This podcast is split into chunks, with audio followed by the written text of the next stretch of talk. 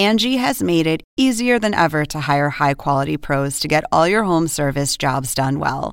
Just bring them your project online or with the Angie app, answer a few questions, and Angie will connect you with local pros who match your specific needs. Or book a service instantly at an upfront price. So join the millions of homeowners who use Angie to care for their homes and get your next home service job done well. Download the free Angie mobile app today or visit Angie.com. That's A N G I.com.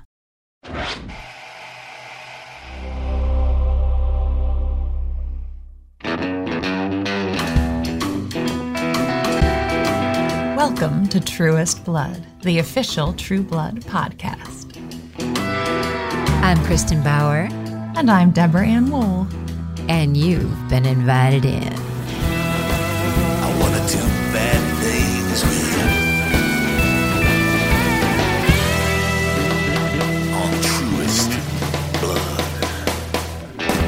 Welcome back to Truest Blood, where we sink our fangs into the series episode by episode. Episode 206 is titled Hard Hearted Hannah. It was written by Brian Buckner and directed yet again by Michael Lehmann. So these episodes are starting to get jam packed with content, and it is getting harder and harder to pull out the moments to highlight. But the theme this week seems to revolve around deception the lies we tell others, the lies we tell ourselves, and that the truth really can hurt. We also speak with Ashley Jones about her arc as Daphne Landry on season two of the show, which she did while simultaneously working on a soap opera, Crazy. which is some of the hardest acting work out there. So this real life Southerner never seems to stop working. There isn't a hit network show that she hasn't been on, like All Rise, The Mentalist, House, Bones, 902, and. I mean, the list just goes Oh on. God, when does she rest? That is amazing. She didn't, yeah.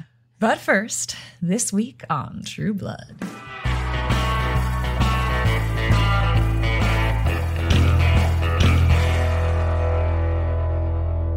Sookie and Hugo, Isabel's human companion, infiltrate the Fellowship of the Sun, where Sookie discovers that they are indeed holding Godric captive. But hold those horses. Turns out the Newlins have been tipped off, and she and Hugo are dragged into the basement by the soldiers of the sun. Meanwhile, The shower isn't working at Sookie and Tara's house, and Maryann is not happy about it. I don't know what to tell you. I wish I had a fancier crib for you to squat in, but I don't. While Tara and Eggs drive across county lines for the hot water fix, Eggs has a strange case of deja vu. He treks them through the woods to discover a campsite with a creepy vibe that feels eerily familiar to him. When they return home, Maryann is mid orgy. She transfixes the couple who join in under her spell. Meanwhile, Daphne is saying all the things Sam wants to hear. You're just too damn special for him not to. Where the fuck did you come from? Things are hot, heavy, and downright animalistic as the pair enjoys each other's company until Daphne lures Sam towards some ominous drumming in the woods, only to finally reveal she's been working for Maryann all along. The orgy revelers hold Sam down as Carl approaches him with a big ass knife. Meanwhile, Andy visits Lafayette with some questions about his disappearance. You weren't on any damn gay cruise. 'Cause if you were, you would have come back with more pizzazz, not less. The questioning triggers Lafayette's trauma, but luckily, Terry is there to comfort him. Until Pam shows up with an offer Lafayette cannot refuse. In Dallas, Eric has summoned Lorena to distract Bill from Sookie, and Lorena reminisces about the happier times with Bill, when all they did was sing, make love, and murder eager young socialites. Meanwhile, Hoyt comes clean to his mother about the vampire he's been courting and then drives all the way to Dallas just to see her. I'm so happy I could cry, but I don't want to because it's really gross when I do. Finally, there's something for Jessica to do while in Dallas. At church camp, Jason is feeling all kinds of guilty about his come to Jesus moment with Sarah, but it turns out Steve is none the wiser. Jason briefly flirts with the idea of celibacy before Sarah's terrible, horrible, no good, very bad day thrusts her into his ever loving arms right there on the church balcony.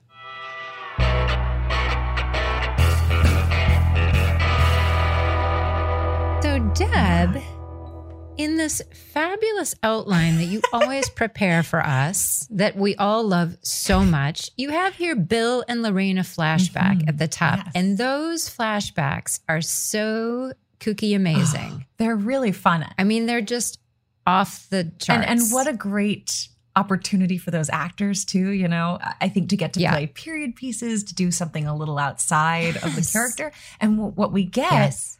Is, is steve singing and playing the piano right off the bat which is amazing Yeah, and he is actually playing and actually singing. He is. He is an incredible singer. yeah if and you'll know he pianist. did the sound of music live while he was on true blood it was towards the end of the Yeah. show and he did that one Crazy. during one of our hiatus he also did a stage reading of chicago for a special event at Yeah. the hollywood bowl so he's you know he's a, a professional singer and musician Yeah, so that's him at the piano. And you know, we we really get a look into who he was. Well, and this really vicious, sexual, impulsive side of him that Lorena brings out. Yeah. I- that just seems so antithetical to who Bill is now. Yeah. But it's funny watching it. I can see like why he's so rigid with Jessica. Why he's like, don't, Yeah. you know, he is trying to hold her back as much as he can Yeah. from that world because he knows that that's an easy transition for a vampire. And Yeah. also, you know, I don't know if Sookie is aware that that's part of his past, you know? I know uh, we, as the audience, sure aren't. So we assume that she is not. I mean, it's really, that was bold and shocking. And we learned so much more over this arc with Lorena. Mm. And I can't remember exactly which line is in which episode, but we find out that he really was strayed from who he had been as a Yes. human. And then he evolves back to, Yes. you know, a combination, but he, he, he craves his humanity again. Well- Those, and so beautiful. Yeah. I mean, Mariana in these flashbacks. Well, her accent is like sexy and right on and Yes. so int- I mean they I feel like they are glamoring that couple without glamoring. Like Mariana and Steve Yes. Moyer need no superpowers to entice anyone into their bed.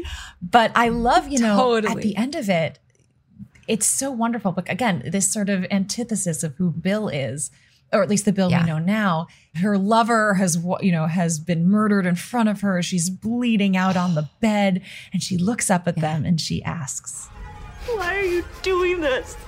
Well, because we can. Ah! "God, even listening to that, it sounds worse listening to it than watching it." Yeah. It's so I know. And then he like pulls her aside as she's dying, and then they're covered in blood and just have sex Well, right there next to them on the And bed. there's a key moment there where he steals her necklace. And you'll notice Yes. that Lorena is wearing it in the present and continues to wear it throughout this season, which is such an incredible, you know, connection through it really shows how much Bill means to her. Yes, and they never comment on it, I don't believe. Not really. And it is really that's another beautiful touch. yeah, Incredible. I know, I know it's in the script that she's wearing the necklace. Um, It is? yes. Okay. But whether that came before or after, you know, scripts get evolved and change all the time. So you're not always sure Mm-hmm. when it comes in. But they definitely had a plan to highlight Mm. that this this vicious moment that they shared together that was also for them very romantic Uh-huh. really has stuck with her all this time. Yep. And Jessica gets some uh, romance. Well, it all actually starts with Hoyt standing up to Maxine, which is a really fantastic scene. Mm-hmm. right. I really love it. It's, we're beginning to see a lot more of Hoyt and his story coming to the forefront. But yeah, it, it's interesting now that like Renee is dead, Jason is gone. Mm-hmm. You know, Hoyt's a bit on his own, and he's having to kind of grow up a bit, maybe. He is. And that he is inspired to rise to be, you know, more manly. or at least go after what he Jessica. wants. Yeah, oh, I suppose maybe. yeah. Yeah. I think he's getting some confidence. Yeah, yeah. Well, I, I love it because you know. So this is this is Maxine's. Uh, she's she's killed his phone, so she's controlling him. She's worried about appearances, all these things. And there's this great line that she gives about her reason for doing that. Girls who call boys at all hours of the night like that are only looking for one thing money. We don't have any money. That's not true. We're very comfortable. It's the best. She's so great. She's so She is so What's that perfect setup? Because you expect her to say sex or something like that, but Totally. but she's very concerned in front of her friend who's at the table. You know. yeah, and, and Hoyt poor. doesn't back down. No, he doesn't. He's really great. And, and I like even when he's angry at Maxine, he's still polite to her friend. That feels very Hoyt to me. I know, I know. Yeah. Oh my gosh, we just love Hoyt. We really do. And we'll be speaking with Jim Parrack. So he's going to give us all the information on his take on, on uh, Hoyt Fortenberry. And he and I get to uh, Yes, catch up yes. a bit later this season. Yes. But one thing I found interesting is in his last speech, he he speaks about like the, his girlfriend, which I looked in the script and Yeah. it's, it's actually written Jessica. It's not written girlfriend. Oh. And that's an interesting switch. And it does mean, you know, it is a little different, that feeling. And I, Yeah. I wondered, you know, sometimes lines get changed from script to script. So maybe I have an old version. Sometimes on Right. set, though, they just come out organically a little different. And I think sometimes that can make really nice, subtle shifts for characters. And that Jim Parrack as Hoyt Fortenberry, in some ways, knows Hoyt and what he's thinking and feeling better than anyone else in the world. And if Yep. it comes out girlfriend instead of Jessica, that's coming from someplace true. And I'm I'm so glad to see that, you know, when it matters, writers and directors and editors will will keep the uh, the changed version in. Yeah, because it's only one word, but it's a big deal. Yeah. Like if you think about in your own life, and it's very, it's very virginal. Yeah. You know, It's innocent, right? The yeah. two of you, We, you know, it's right? like it's we innocent pinned each when- other, you know. Yeah, it's like you pinned each other. Do you want to be my girlfriend? You know, it's just so funny. It, it's a huge word. Probably as an adult too, when you're dating. I don't know. It's been so long, but you know, when someone starts saying, you know, you're out somewhere and they go, "This is my girlfriend, Kristin," you're like, "Ooh, whoa, Yeah. okay, this is We've a whole labeled it. Yeah. yeah." So yeah, know. he labels it for his mother, That's sweet. which is very sweet. And then yes, he drives That's to sweet. Dallas, and it's very cute. And I like that Jessica is uh, impulsively and angrily pouring True Blood down the drain despite Bill. Yes, I thought that was too. And then I was like, well, I guess you've got the takeout menu there. Yeah. But I also thought, what's she going to drink? And then, you know, I commented to you, wait, how did you do the door thing? Because that is hard as an actor Yes. to have to spill things, have to fuddle with a door, and you have to do it many takes Yes. over. And I always have a radar for that when I'm watching. And you did such a good job of the impulsiveness of, oh my God, I got to get this door. Right, shit, right. Open. You know, you did such a good Well, I job. think part of it was on the day he's got more lines than I had Uh-huh. space to cross or door to open, you know, and he's apologizing and stuff. So he can't really, I can't really get the door open until he's to that point. So we were like, how are we Oh, going to add more time? And the idea that maybe I couldn't get the door open was was posed. But I remember saying like, you can only fake that so far. You know, at a certain Yeah. point, I had to be able to just see the lock and open it. But we decided to put the the official door stop lock up top, and that I would be too excited. So I said I can give you one false open, and then I have to open it.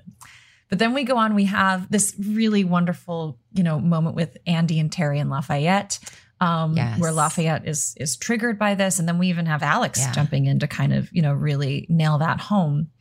And then Terry is kind of a hero this this episode Yeah. in that moment. What the hell, Andy? Back when we were kids and we used to play cops and robbers in Mimo and Papo's backyard, you always used to make your arrest with dignity. Yeah. I mean, again, a fantastic I love line. the character. Mima right? and Isn't Papos. that great? right. And again, like the crazy lines that people said and but so grounded. Yeah, I mean, really Mima and Papo, I mean, so grounded and really I just love the character Yeah. of Terry Bellefleur coming out this season. and that he gets down there, you know, as one of the few people who can really understand or at least recognize what's happening. He to Lafayette in recognizes it moment. right away. And he has Yeah. some strategy that he can offer. And so much of the time, people are acting like they have to take care of Terry or look out for him. And Mhm. it's a really beautiful color on him to see him as the caretaker. Yeah, it really was. And then you walk in and make things worse again for Lafayette. You know, hey. I have to say, Mm-hmm. that is a rich look, Kristin, in this one. Boy, do I love it. Audrey Fisher had the sunglasses on the head idea. Yeah, I love that. And we thought that was pretty funny. We got a kick out of that. She can't go in the sun, of course. of course not. It's just right. The one person who does not need sunglasses. It's an accessory. Yeah. It's an accessory. Well, I wanted to ask because I had this thought. I was like, so is Pam the kind of person who, like, no matter whether she's lounging at Fangtasia all day or whether she's going out, still gets dressed to the nines? Or is this like you're on your way to someplace cooler and just stopped by to terrify someone at Merlotte's? In the book, Pam had two looks. Okay. She had her like knit sort of matching sets for day, and then she had her Fangtasia look. Yeah.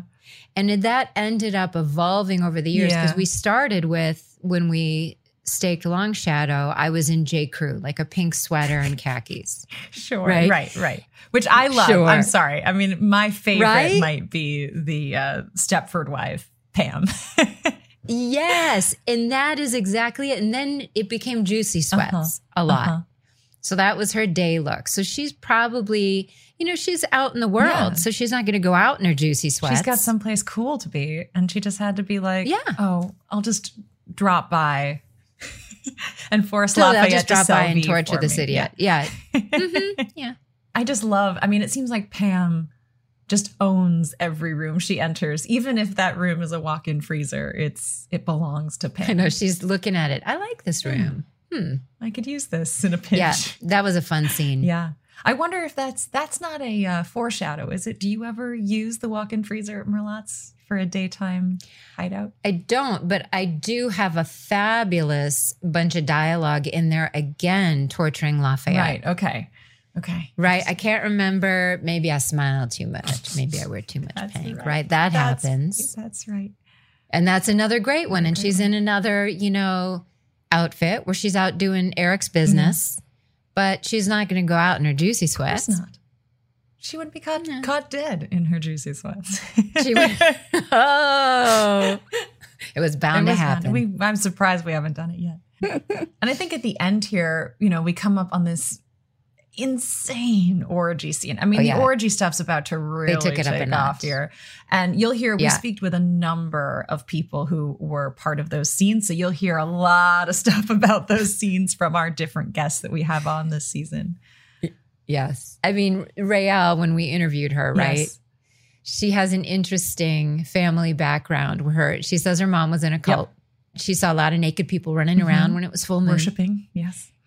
worshiping the moon. And, uh, you know, it's in the books, you know, probably this orgy stuff. But, you know, the True Blood style, Yeah. they they went for it. Yeah. I mean, I think it's one of those things where you watch it and you're like, this is crazy. And for sure, mm-hmm. the show bumps it up a little bit. But to remember that, you know, Rael experienced some form of this kind of, you know, midnight Freedom. freedom, with her family. and, and so, you know, it's one of those like life can be stranger than fiction kind of moments. Exactly, exactly. And now for a quick bite movie magic, the magic hour. The magic hour in filmmaking, also sometimes referred to as the golden hour, is that brief hour just before the sun dips below the horizon in the evening, or conversely, the hour just after the sun has risen in the morning. The daylight at that angle in the sky is filtered through more of the Earth's atmosphere, creating a more diffused and warmer light than the direct sunlight during midday. It generally makes everything look, well, magical, making it a much coveted natural effect in cinematography. But it is no small feat to capture this elusive light. You have only one hour to work with. The light is constantly incrementally shifting. Cloud cover, any number of other environmental factors can kill the effect. But this episode, we see a brilliant example of capturing the magic hour when Steve Newlin throws open the doors to the light of day church. So, to get this shot, the scene would be rehearsed extensively to minimize mistakes or retakes. Coverage facing the window is prioritized since the turnaround can be faked with artificial light if you have to, and everything would be set and ready to go so action can be called the minute the light is right.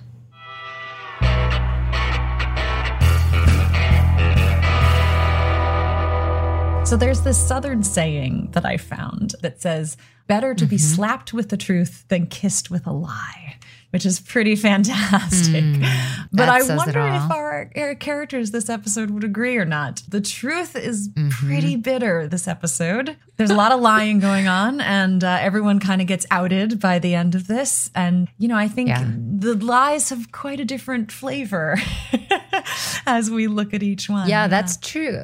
I mean, really, everyone, is lying. Yep. Eric is lying. Lorraine is lying. All the truth ends Mm-hmm. up coming out. Jason's lying. Both Sookie. Newlins are lying. Eggs Sookie's was lied lying. to. Hugo's lying. Oh, Daphne. Oh boy, quite Oh, a lot of lying going on Daphne. there. But that's kind of what I think is interesting, right? Because we would say like, Yeah. so lying, you know, on a basic level, you could say objectively is a bad thing, right? But I, Right. I would say the lying that Daphne is doing is a little bit different than the lying that Sookie is doing. And so how, you know, as we look at it from Totally. different angles, I love that the writers and, and Brian Buckner are showing us that this thing we think is objective is actually way more complex. Completely. Yeah. Lying is not 100% bad and vice versa. There's also an interesting little tidbit to this. So, this episode was originally titled Friend is a Four Letter Word for the song by Cake, which is interesting. Hmm. So, at some point in there, it got Yes. changed, maybe because of Steve Moyer's performance at Hard Hearted Hannah. But it's interesting. That song, the lyric suggests that end part of the word is all that they hear, which is sort of a fascinating idea that when you say friend, all they hear is end.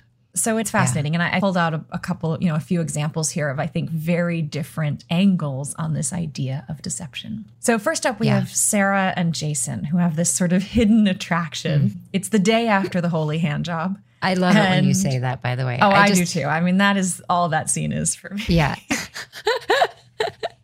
it's And so good. Jason's, I mean, Jason is racked with guilt. He's racked with Um, guilt. He's confused. He's really, he's really confused. And Yeah. she's actually handling it uh, quite a bit better. yeah.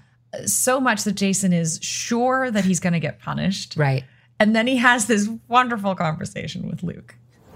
Right, because adultery's bad. One of the worst. Right up there with incest and bestiality. But all of them put together ain't half as bad as if you do it to a vampire. Or to a dude. Or a vampire dude. That's like cream de la cream of sins. Ain't no repentance for that. Uh huh. Yep. Okay. Clear, laid Oh, out. boy. This is why I'm jealous of people who find religion to work really well Oh, for my them goodness. in its entirety because you just have it laid out. It just, it's, yeah, you just, it's real easy. This is Yeah. the rules. There's a hierarchy Yeah. of sin. This feels like an Alan Ball tweak line to me. I mean, Bucky gets full credit, but Yeah. this also feels like one where Alan is like championing it or potentially tweaking. Well, the bestiality is just to throw that in there and to have Ryan's reaction is so funny. He's like, oh gosh. bestiality. Oh my god! Which is my so my favorite is that from this conversation, Jason decides to be celibate for about six, hours. Six point two seconds. Yeah. And I love how he says, you know, celibate. And then Luke says, doesn't that feel good or whatever? And he goes, no.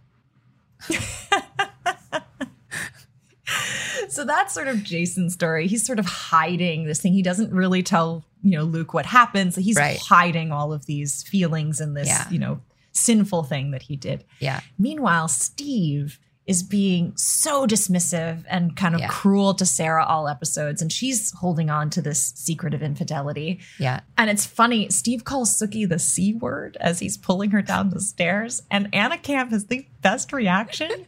it's like Sarah is so much more shocked by him using the C word than she even is by the fact that he's kidnapping people Yeah. right in front of her. And she Um, tells that to Jason later. yeah, He later she does, and C it, word word when she's You know, like- seducing him. Yes. Well, that you know that that's what makes him the man. You know, not the man she thought he was. right. Not the kidnapping. Not Right, the potential murder. Yeah, because she knew Yeah. about that plot. Right. Right? Right. But the C she was word, that's reluctantly new. going along with that. Yeah, that's new information. information for her. Okay. So yeah, so there's this question. You know, she allows herself to you know succumb to Mm-hmm. Jason's the temptation of Jason Stackhouse. You know, so now the question becomes, you know, do they come clean? Does Steve have to know? Does he deserve to know? Have they done anything wrong? I mean, Right. there's a lot of secrecy. I mean, adultery at its heart is this sort of lying and keeping things from someone you made a promise to. And Yeah. but again, you know, if he's treating them a certain way, that complicates things. Yeah, it complicates things. It was enough. It, I love that scene, the way it was shot too, where she's seducing Mm. him up there in the church balcony, right? They switch positions. So she's on Yes. the right and then she's on the left and then she's on the right. So she's literally twisting him around over Yeah. and over into no, this isn't wrong. And of course it doesn't take a lot, Yeah. right? But but in her He's been mind, celibate for six hours. He's, yeah, he's, he's got- celibate for six. That's a long time. It's all built up. Yeah. so she, and in there, she says something like, he- said the C word. So I, he's not the man I was supposed to be with. God, I knew God wanted me to be behind a wonderful, Yeah. powerful man.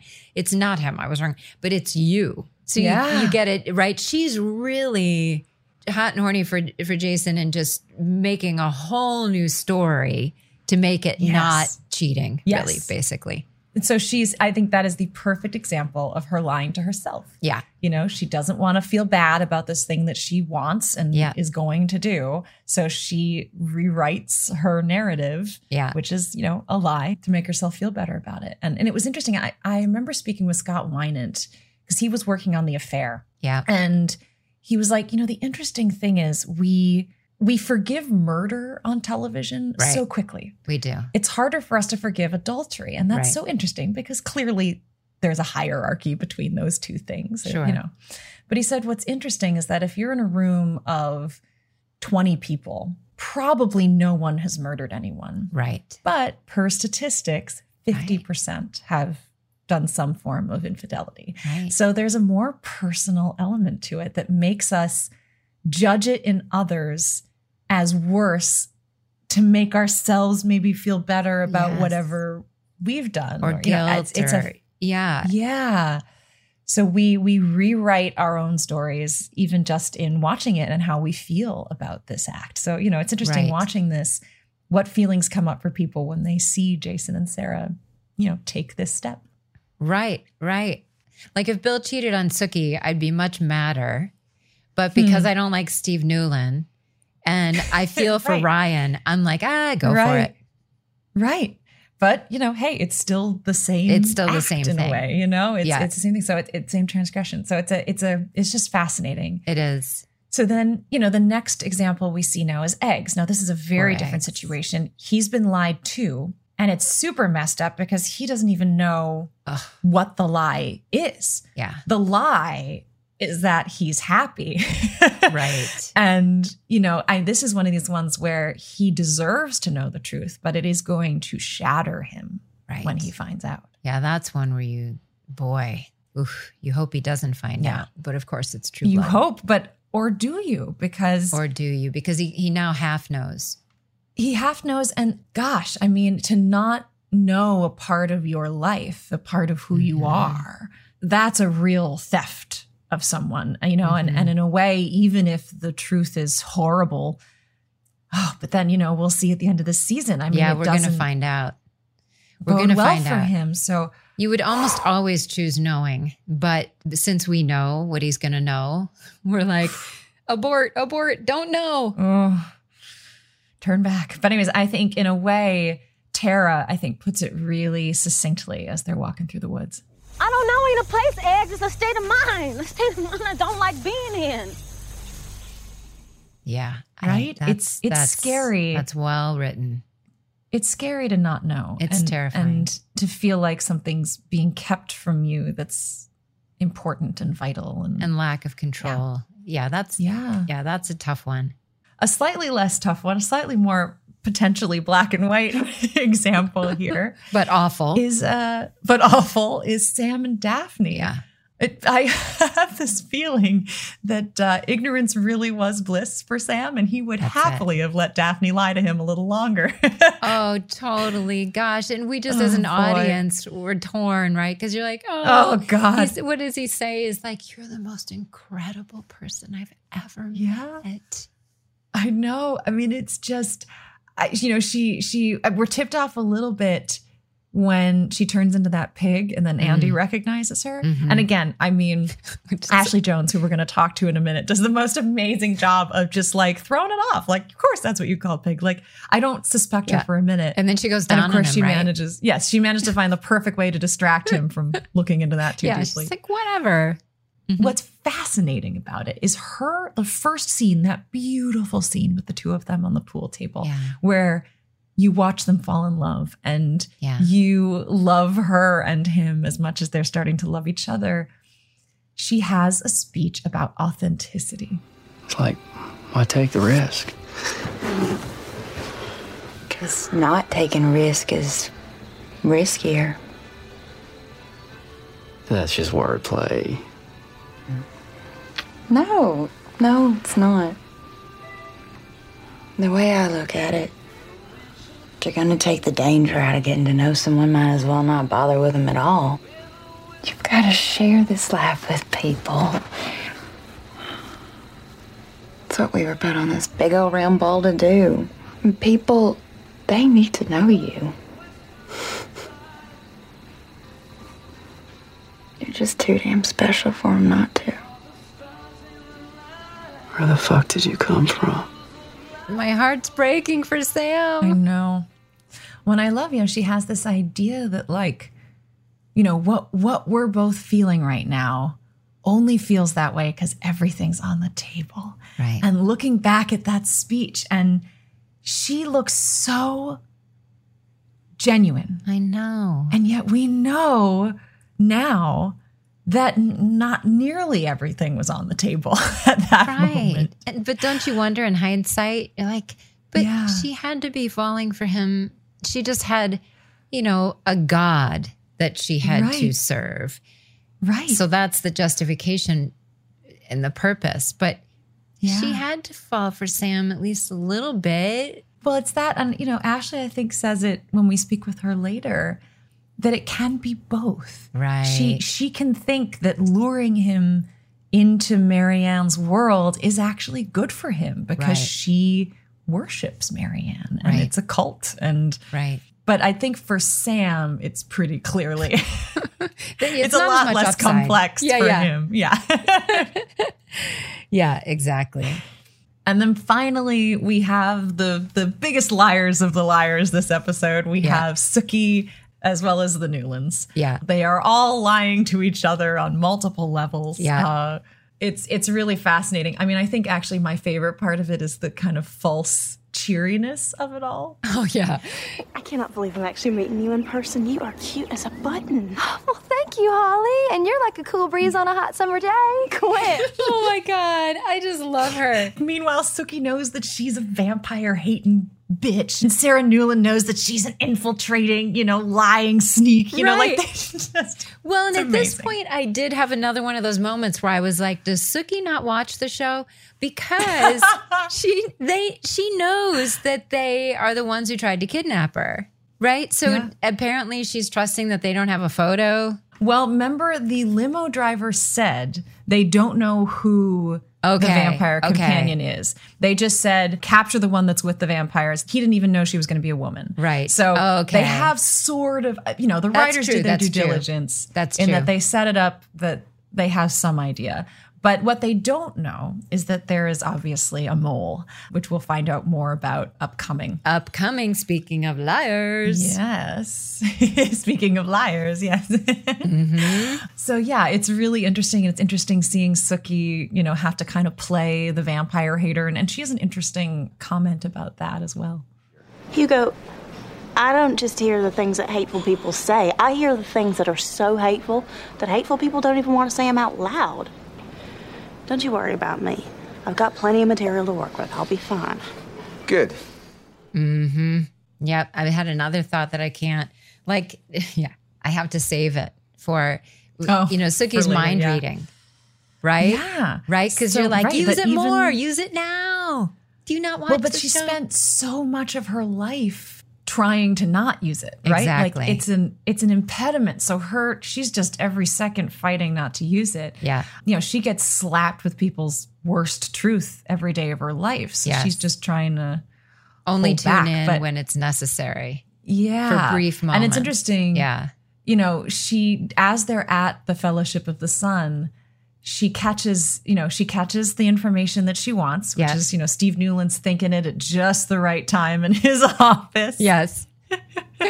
he's having a stare out the window and she just glances in there and gets exactly the information she needs Yeah. but then later and i love that what she hears is him saying i wonder if she's listening to me right now you know like that you know they know she's a telepath. They know it's her. They are Right. onto them. Yeah, they know. Right, exactly. And that is when, as the viewer, we're like, wait, how? Wait, what? And how do you get out of that? Right? Like, How do you get out of that? Because they well, call- just turn and run. But they can't, and so they keep playing this game. Yeah. They called in the big guy. Both of them. Yeah. Yeah, both of them know the jig is up. Yeah. But they're just continuing to play this dance, hoping one of them can out manipulate the other to win. Right. Uh, so fun. Yeah, that's a really, really fun sequence. Yeah, yeah, yep. So much good stuff coming up. Lots of deception on every level comes more to the fore.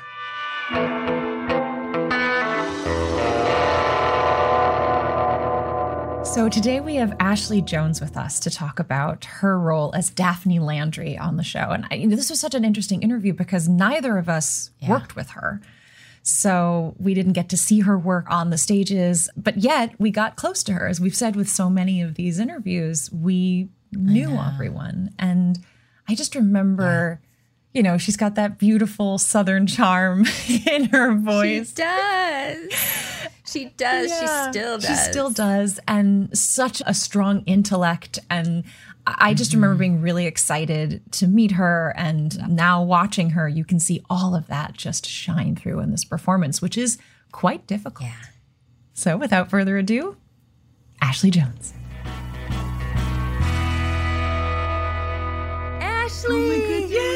Oh you guys. This is so, so much good- fun for me to see your faces. Yes, Yes, yes. likewise. Oh, it's so well, we've been to staring you. at your face nonstop for the last couple of weeks. So we're we're excited to actually get to talk to you and Oh find my out how gosh. you did all of this amazing Uh, work. This is very fun for me. Well, I have to say, I have been listening to some of the podcasts you guys have done just in preparation for this. And it kind of brought me to tears a little bit last night because, you know, I was nostalgic and I was listening to some stuff and it just brought back so many memories. Yeah, that's That's it. what we hope. I mean, that's what's been fun for us, I think, and having everyone on to talk. Mhm. You know, everyone has just been saying how how much they missed it, what a positive time it was in their life.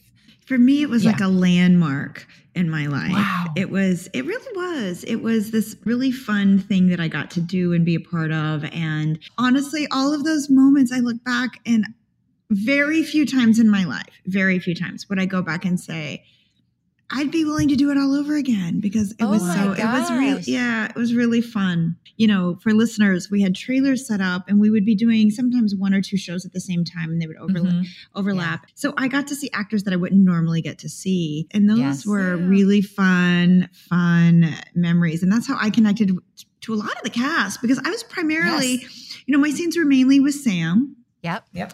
And a little with Anna, a little with Carrie. I had some great moments with Carrie. Um, Yes. and Ru- Rutina and I actually got quite close. But a lot of my stuff was mainly in Merlotte's and then the back lot of the WB, and no one was there except for crew and Sam. And, Yes. and you know, the audience doesn't know that. So yeah. Well, we've talked a lot about too the the table reads being this like Yeah. watering hole. that's where know? we all would chat forever Yeah. and learn about each other and figure out if we were going to hang out later or just say Yeah. hi. The table reads were actually my they were some of my favorite memories because that's where I got to really connect with everyone else. We were we were all commenting on different things and we were all wondering what was happening next and you know this is an interesting show because now maybe it was just for me because I was limited on the episodes but I didn't always know where my storyline was going. So I'm so curious to hear about that from Mhm. you because yours is such a big twist. Yes. A huge twist, I yeah. would have sworn to God that you knew the entire time because there are moments that just like reek of subtext, you know? And you're like, oh, she's playing something. So I was so I. I was begging begging Ellen to tell me what was I knew there was a big moment but I didn't know what Okay. it was. Oh my Did you know you were related in some way connected with Maryann? I did not. I did not No. until no, I never knew that. Oh my gosh. Around episode 3 or 4, I was dying. I was dying. I was asking all the writers and Alex would come Alex Woo or one of our um, Yeah. writers would kind of come in and chat with me sometimes. and I finally found out. My agent got in. My agent actually got word that I was the pig. And it's so funny ah. when you, it was such a big moment in my life when I, I remember where I was on set when I got the text, you're the pig. Oh my God, you're the pig. And oh. who would ever be like, can you, can you imagine getting that moment? You're like, wait, what does that mean? And who would, and if you don't watch the show, you, it sounds like, oh, you're a pig. No, it's very cool. It's, very It was extremely cool. And then I was dying to know how that intertwined with everything. Because in my mind, I was a deer because I was playing the shapeshifter that, and then I learned shapeshifters can shape into multiple entities. But so far, I'd only really been put on film or tape, however we call it now in our day, as a deer. And so uh, I was like, oh my God, I'm the pig.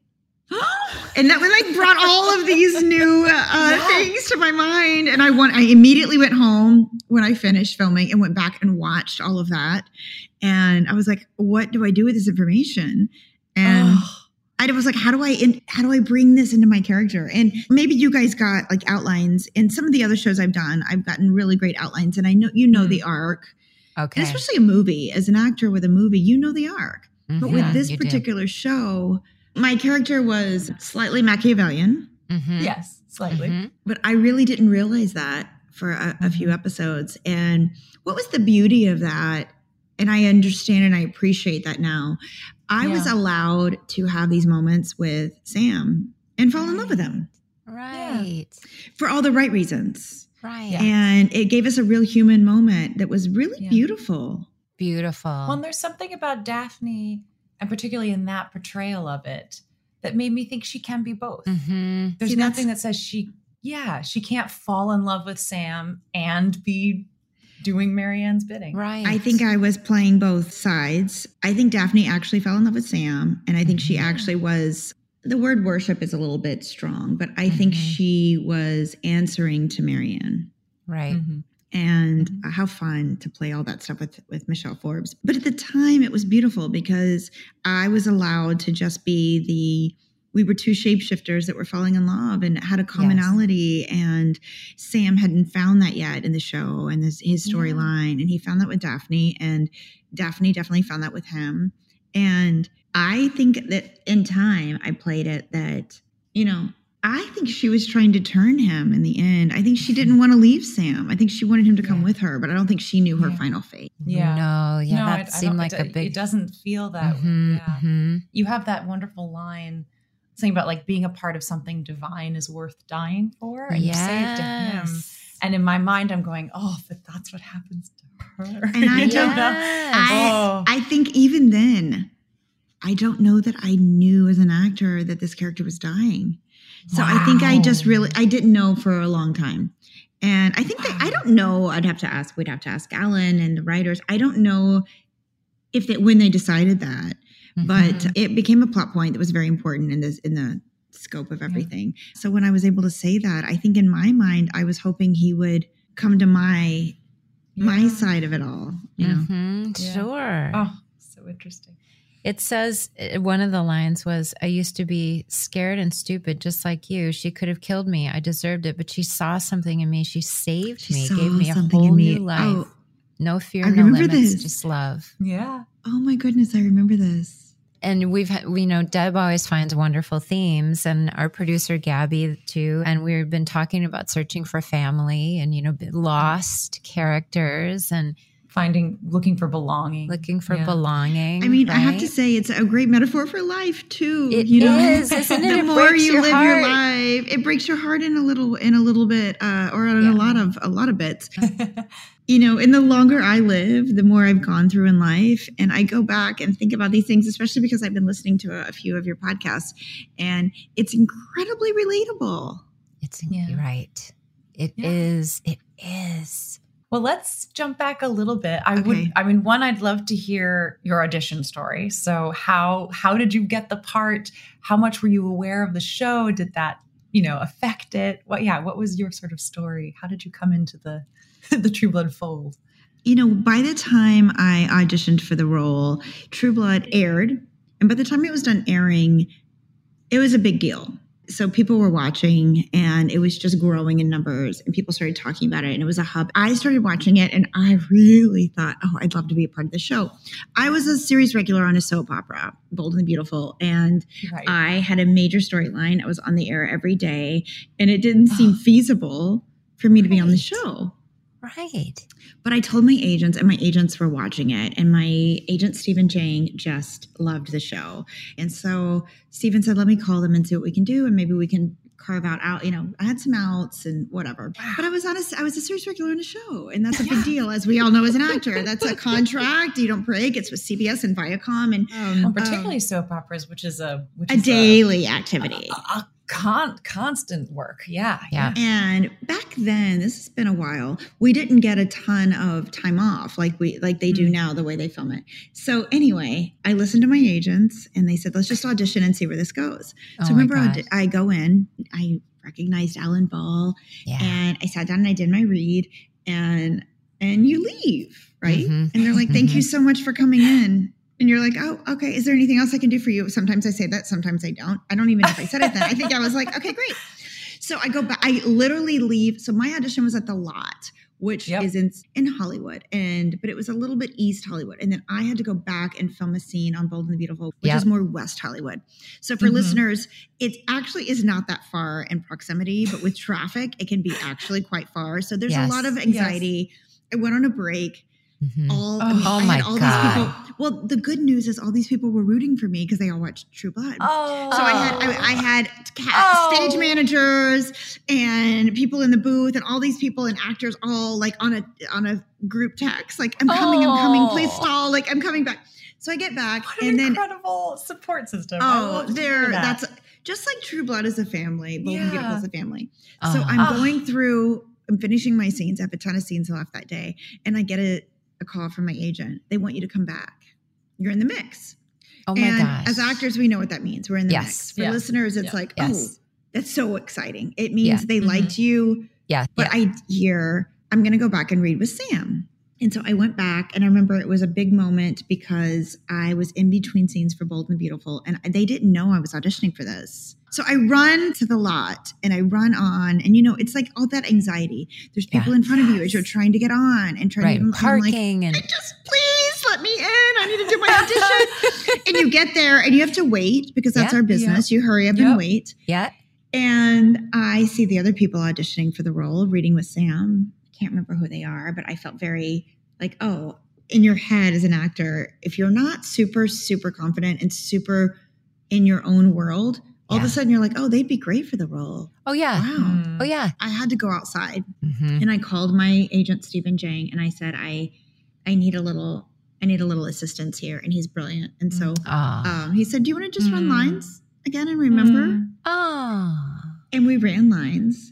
And there's a line, and I don't remember what episode it was, but the line is, I know what you are. Yes, you whispered in his ear in the Yeah. kitchen, and it's Yeah. Such a his great ear. moment. It's very, very sexy and scary and all the things. Yep. And it really foreshadows a lot of Daphne. It's, Yes. it's a really important moment. And I kept saying in the audi- well, when I was running lines, I kept saying, I know who you are. I know who you are. Mm. He said, You need to take a deep breath. I want you to get Mm. your bearings of where you are. And I want you to come Mm. into the moment as Daphne. The line is, I know what you Mhm. are. And I'll never Ah. forget that because it really reminded me of how important words are that writers put on the page. Yeah. And especially in our show, and especially when you're reading something from Alan Ball and people that he's hired to write his vision, they're Yeah. very specific with things. And it really grounded me for a moment when my agent said that. And and he said, I want you to try to see if you can whisper that in Sam's ear. Ah. Because this is a party scene. Yeah. I want you to go in. I want you to really, really put yourself in this moment. And it really grounded me. I had no more anxiety. I had no more whatever. Wow. I go back in the room. They call me in. And the first thing I said was, they said, you know, hi, do you have any questions? You know how they say. And Sam's in there. and I said, my only question is, how close can I get to Sam? Mhm. Yeah. And Sam said, you can get as close as you want. Ah. I said, okay. And I said, "Can you pull your chair up a little closer?" And he and he did. You know, we have to make sure that the camera's not blocking me and can also see him and our reaction. And I didn't worry about the cameras for this particular one. I was like, "Okay, "Come closer, come closer." So then we did the scene, and I leaned over. I was not. Re- I was not disrespectful, but I leaned Yes. over and whispered in his ear, "I know what you are." And I pulled back, and the reaction of Sam was so fun. Oh. And I ah. remember reacting to that because it was like, wait, you know what I am? And it was uh-huh. like we shared this incredible moment in Suddish. It was like he said, Yeah. You know what I am. What and then I said, I know what you and we would kind of repeat. I think we ad libbed a tiny bit in the audition because it was a really fun moment of like Yeah. we were both shapeshifters. And that was kind of the crux of how we connected. And on screen, that moment is quite something between you two. Yeah. Hmm. And then, you know, the way they they translated it to screen, I have to give it to Alan and the directors and the editors. It's a it's a fun moment. Mm-hmm. And it really mm-hmm. what it does, it's so brilliant. And now that I'm behind the camera a little bit, it's so brilliant because you tell so much in 30 seconds.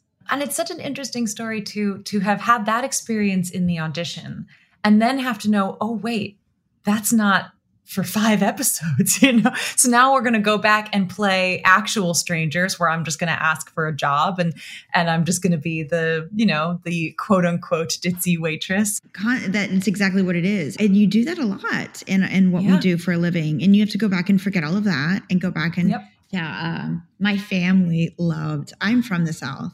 And yes, I wanted to ask because you're. This is the craziest thing very to me. authentic south Very Yeah. authentic South. And your dad, I mean, I just it totally interrupted you because I'm so excited, but like you are from Tennessee, but your dad is a preacher in Texas. Yeah, he started out in Tennessee, and I mean, if you get me talking, I'll sound just like I I did on the show. That's how my family talks. I just spent some time in Texas, and then I went to South Carolina, and I mean, it's real. It's a real It's deep connection to the. South. Yeah And when we go on these little road trips to see different family members, our favorite place is to stop at Cracker Barrel. And that line so is so funny. My first line is, "Well, have you? You know, I don't remember the exact thing, but Sam said something like, "Well, have you ever waited tables before?" I'm like, "Well, yeah, I've served at Cracker Barrel." And if anyone's ever been to Cracker Barrel, you don't really serve at Cracker Barrel, Right. right? so it's uh, it was a really fun thing for me, but it was very real. A lot of it was based in Louisiana, but my character was actually from Texas, uh, or so we thought, because of Cracker Barrel, and then she came over.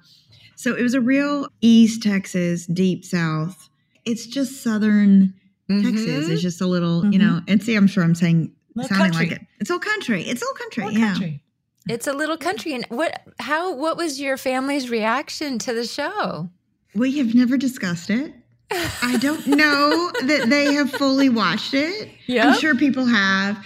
I think my dad has seen snippets. You know, there are a couple of scenes that I just don't know my parents ever really need to see. The pool table Ex- scene is, Yeah. Yep. you know, sex scenes are spe- spe- specific, you know, and it's uh Yeah. you Yeah. don't we don't always want our our family seeing all of that. We and my stuff with Sam was so safe. That's the only word I can say. That it didn't seem like it was even I was exposing myself or anything. Mm-hmm. Well, and that's the tricky thing about True Blood that kind of, you know, you think, ooh, we're getting into this sexy show and everyone's going to be naked. But then, I mean, the scenes that you, the scene that you had on the pool table with Mhm. Sam afterwards is beautiful. It's really beautiful. The only thing salacious about it is that you guys are naked, but we don't see anything. Like it's this Yeah, we really didn't see lovely- anything. Shadows. Michael Lehmann directed that episode, It's and Michael did a beautiful job doing it. And Mhm. there were a lot of shadows. There was the sexiness of the pool table. We, you Mhm. know, and and we made sure the light was hung in the right place. I mean, there was a lot of thought. It was it, it spread over two episodes, Mhm. kind of, and that's a director's job. That's a DP's job. It's our job. It's all these people, and then everyone on set was so you know our wardrobe team was amazing Mm, Um, amazing. Mhm. I think at that time it was Audrey in Montana, and I was covered the minute they said cut. Yeah. So you Yeah. don't feel like you're doing anything salacious. You don't. Well, and frankly, the scene, the conversation you're having, the content of that conversa- Mhm. conversation is more vulnerable It- than it is. the nudity. You know, Yeah. like really, what I'm seeing and focused on is your souls Mhm. and and this connection that you're forming. And and It was, I don't and it was really, as anything uh, you know. And I remember, I don't know if you remember how they all did. I'm sure you guys do, but Michael had a, a lot of them had a way of doing things. And Michael had a specific way, Michael Lehmann directing, and he wanted us to like get in the moment and then he would say, let's just run the scene real fast and see how it sounds. Right.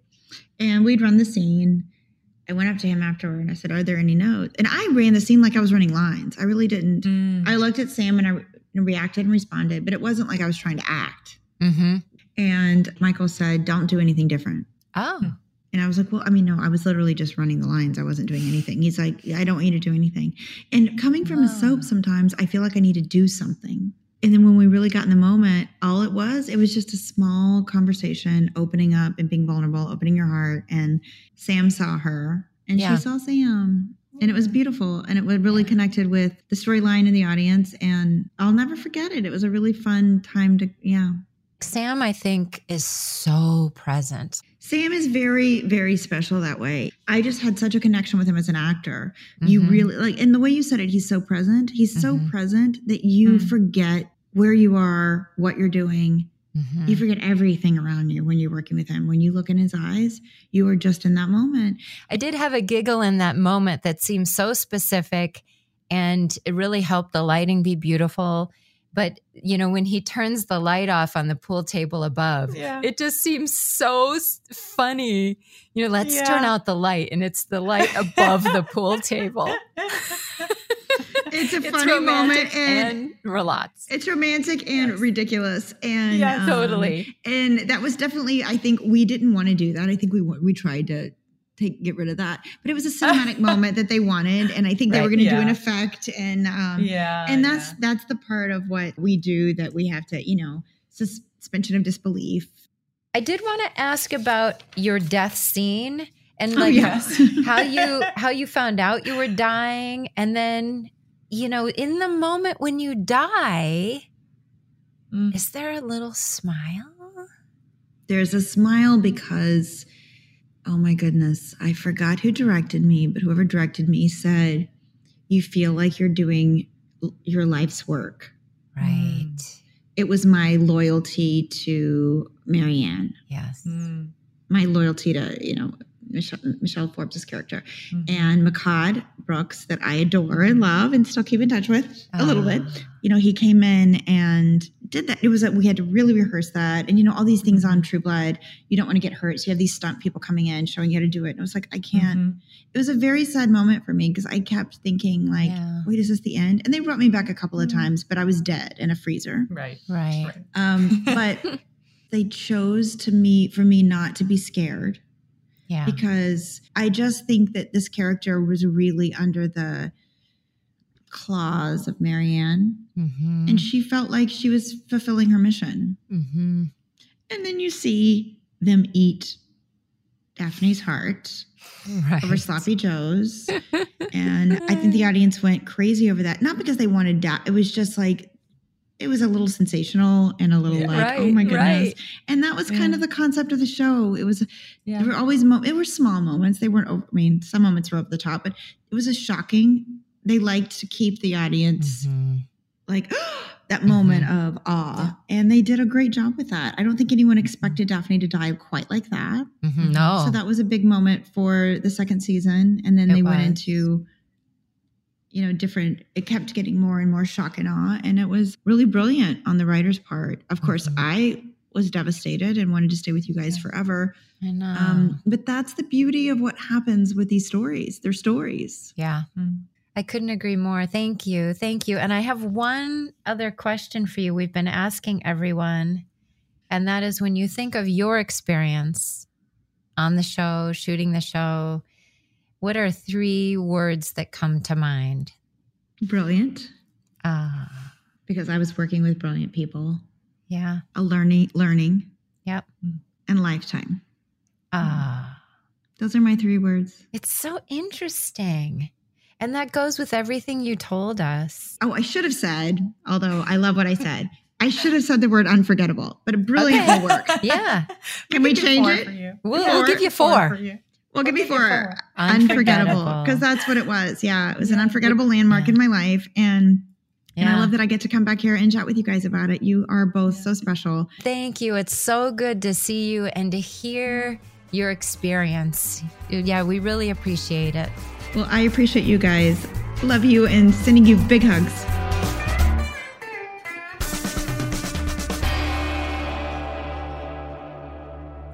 So I think the Workaholic Award is going to Ashley Jones for season two of True Blood and season up teen for Bold and the Beautiful. Right? I mean, that's the craziest thing. that she it's could staggering. do. Also, not just get through it, but do such a um, a deep, deeply moving job. you know, in both I know. circumstances. and go after the role and embrace yeah. that and and and and I mean that was really a chess game. It was. Yeah, and how fun once again to like, you know, I didn't get to work with Yeah. her. I didn't get to know her terribly Yeah. well. How fascinating and wonderful to connect with, you know, our extended Yeah. family. and and to know that you know it really is just good people, all just good, Good people. So yes, thank you to her for taking the time, and it's just been such a pleasure watching her work. I know. Likewise. Likewise, likewise. Thank you, Ashley. Next week on Truest Blood, our characters are separated and locked up. We'll look at how the filming gave us all claustrophobia and how sometimes being trapped can open one's mind to some hard truth. And we have the remarkable Mariana Klaveno with us. You know her as Lorena, the alluring and slightly unhinged maker of Bill Compton. But you may also have caught her on Devious Maids, Stalker, and she's on the upcoming Superman and Lois series. I cannot wait to hear all about those intoxicating flashbacks. Yes. So thanks for listening, Truvies. Subscribe and follow wherever you listen to your podcasts, and we'll see you next week. Y'all come back now, you hear. Got any burning questions you want answered on Truest Blood?